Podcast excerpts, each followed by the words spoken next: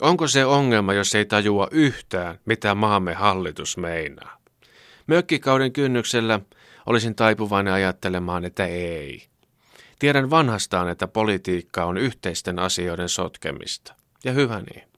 Tunnen toki lajitovereitani, jotka ovat kummastelleet happivajeisesti haukkoen Sipilän hallituksen toimia jo yli vuoden, vaikka hallitus on toiminut vasta vajaan. Jotta ymmärtäisin kaiken sotkemisen ehdottoman välttämättömyyden, olen viime aikoina pohtinut oman perheeni yhtiöittämistä. Olen myös huomannut, että jokainen tiedotustilaisuus on hyvä mahdollisuus lisätä ihmisten pelkoja ja horjuttaa tulevaisuuden uskoa. Siksi olen itse päättänyt ajaa yhtiöittämissuunnitelmani maaliin ilman suuria perheelle osoitettuja tiedotustilaisuuksia. No perheeni sai tietenkin jo kuulla huhuja innovatiivisista suunnitelmistani. Luulivat, että aion yksityistää perheen. Se on ihan eri asia. Jos on jo nytkin ollut vaikea puristaa isistä tunnepuhetta, niin sitten kun sama ukkeli käyskentелisi yläkerrassa puhelinkorvassa konserninjohtajana, loppuisi kaikki.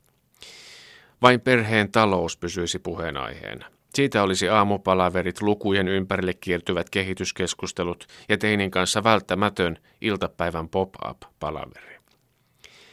Meidän perhe on toiminut ihan hyvin, liian hyvin. Siksi sen toimintaperiaatteet täytyy muuttaa totaalisesti. Kun ympäröivä yhteiskunta on muuttunut vaikeaksi ja monimutkaiseksi, siksi yksinkertaisesti toimiva perhe tuntuu todella oudolta. Kun hallituskin haluaa muuttaa kaiken ja kokeiluluonteisesti varmuudella huonoon suuntaan, perhekään ei voi millään jatkaa entisillä kuvioilla. Perhe on yhteiskunnan perusyksikkö. Se velvoittaa. No, yhtiöittäminen tuo paperityötä. Keittiön pöydällämme on entistä useammin talouspaperin ja pirkkaservettien lisäksi toisenlaisia, vähemmän imukykyisiä talouspapereita.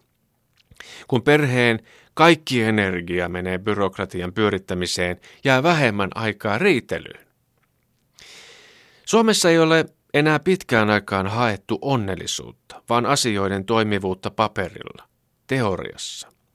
Kun perhe yhtiöitetään, tietyt asiat selkeytyvät. Kun meille nyt on oikeasti vaikeaa puhua tunteistamme, jätetään kokonaan puhumatta. Yhtiön pyörittämisessä olennaista on vain tasekirjat ja niiden täsmääminen. Samalla tavalla kuin taloyhtiön kokouksessa satunnaiset itkut voidaan kuitata erityisherkän yksilön hysteeriseksi reaktioksi, kun vielä tiedossa on, että Maikku on jo varannut ajan roosenterapiaan. Asiaa ei kirjata kokousmuistioon. Käyttömaksut, niitä olen joutunut pohtimaan paljon. Kyllähän ne tulevat ja valitettavasti vaikutus on, vaikutus on tuomitsevan kirpaiseva. Perheessämme esimerkiksi ruokaostokset on aiemmin hoidettu väärin, niin, että se on ostanut kassin ruokaa, joka on ehtinyt ja kipaissut lähikauppaan. Sitten on syöty. Jatkossa perheyhtiömme ruokaostokset tehdään mahdollisimman hankalasti.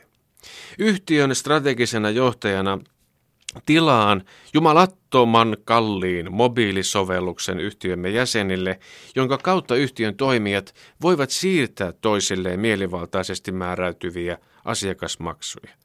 Näillä maksuilla elintarvikkeet todella lopulta lunastetaan, ellei joku ole jo siinä välissä kuollut nälkää. Minkälaista seurantaa tai paikannusta ei tule, tietoturva ennen kaikkea, ennen välittämistä ja huolenpitoa. Mitä enemmän innostun perheeni yhtiöittämisestä, sitä enemmän ymmärrän myös meidän hallitustamme. Päässäni kyllä pörisee. Sanat ansainta, logiikka ja verosuunnittelu eivät ole enää minulle vain sanoja. Ne tuntuvat jo elämänkumppaneilta. En taida uskaltaa enää mökillekään. Ja hyvä niin, siellä pian rauhoittuisin ja vaipuisin johonkin vanhaan ja mukaan hyväksi havaittuun. Nyt pitää lisätä kierroksia. Meidän kaikkien.